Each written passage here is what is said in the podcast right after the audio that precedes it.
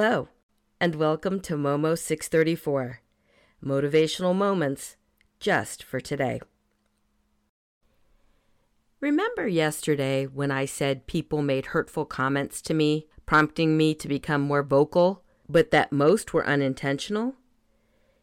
Today we're going to talk about a few that are intentional or completely misinformed and or cause the person struggling to shut down. In scrolling social media, I saw a Dear Abby letter from a woman wanting advice on how to deal with her friend that she described as clinically depressed and who was exhausting. The author then proceeded to talk mostly about herself. At one point, the writer seemed to indicate the friend was intentionally draining and actually said, Who doesn't have problems? This is life. Sometimes we're happy, sometimes we're not.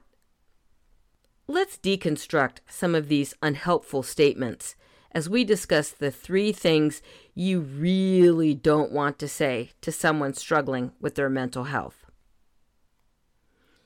It's all in your head, made up, or for attention. By it's all in your head, if you mean the area of your body, that's different. But if you really mean that it's made up, fictional, to get attention, I will tell you this no one chooses to feel as awful as one does when dealing with a clinical depression. I would not wish it on anyone. Unless you have truly been there, done that, you really cannot understand. In fact, some who held beliefs similar to the author of the Dear Abby letter, have themselves subsequently dealt with severe depression and later apologized to me because they really did not understand.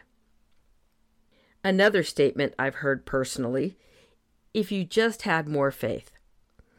This correlates with a belief that it's a personal weakness. In fact, it takes someone strong to fight their way back from depression and those of us who believe in the power of prayer do pray fervently to persevere. Depression is an ailment as real and legitimate as Parkinson's, Alzheimer's, cancer. And yes, while prayer helps us to hold on to God through trial, we wouldn't tell someone with these other illnesses it's a personal weakness.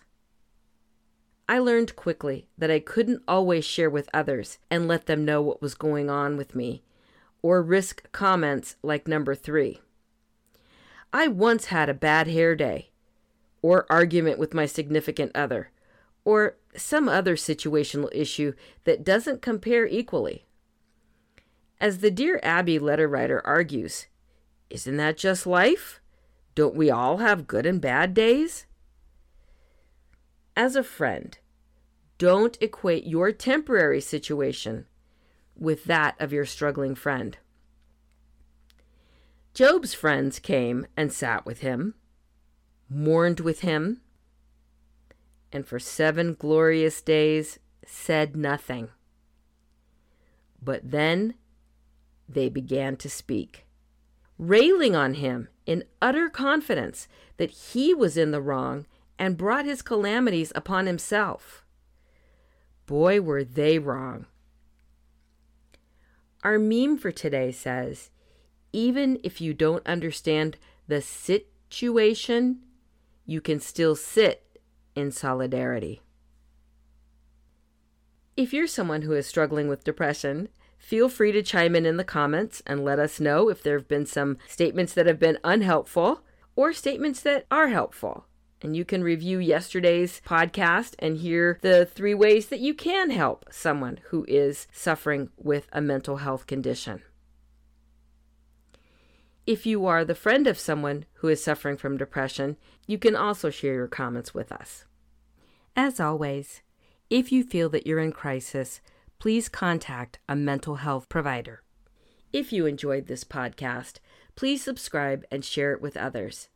Free subscribers get the podcast and companion meme email daily. Paid subscribers get an additional weekend episode, as well as other subscriber only perks. Momo 634 is also on major podcast platforms and on social media. See the tab at momo634.substack.com. Thank you for listening to Momo 634. Motivational moments just for today.